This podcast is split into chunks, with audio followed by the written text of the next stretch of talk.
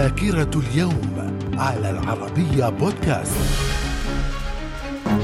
أهلا بكم ومن ذاكرة اليوم السادس عشر من يناير من العام 929 عبد الرحمن الناصر يعلن نفسه في قرطبة خليفة للمسلمين مؤسسا خلافة قرطبة. وفي العام 1835 تأسيس إمارة دبي بعد 15 عاما من ارتباطها بالحماية البريطانية. وفي العام 1920 عقد الاجتماع الأول لعصبة الأمم. من الذاكرة. من ذاكرة السادس عشر من يناير في العام 1938 افتتاح المتحف الزراعي المصري في سراي الأميرة فاطمة إسماعيل والتي كانت قد وهبته في عام 1908 للجامعة المصرية. في العام 1943 الحكومة العراقية تعلن الحرب على دول المحور وتقف إلى جانب قوات الحلفاء في إطار الحرب العالمية الثانية. وفي العام 1953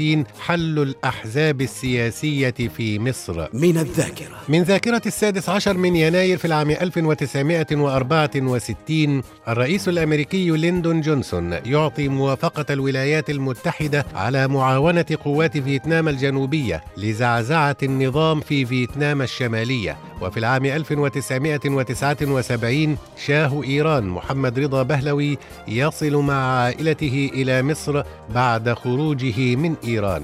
وفي العام 2001 اغتيال رئيس جمهورية الكونغو الديمقراطية لوران كابيلا. من الذاكرة. ومن ذاكرة السادس عشر من يناير في العام 2006 تنصيب الناشطة السياسية إيلين جونسون سيرليف رئيسة على ليبيريا لتكون أول امرأة تتولى الرئاسة في بلد إفريقي. وفي العام 2010 جماعة الإخوان المسلمين تختار عضو مكتب الإرشاد فيها الدكتور محمد بديع مرشدا عاما لها خلفا لمحمد مهدي عاكف ليكون ثامن مرشد عام للجماعة. وفي العام 2016 انتخاب تساي إنغ وون رئيسة لتايوان لتصبح بذلك أول امرأة تصل إلى هذا المنصب بعد فوز الحزب التقدمي الديمقراطي المنتمية له بأغلبية مقاعد المجلس التشريعي. من الذاكرة. إلى اللقاء.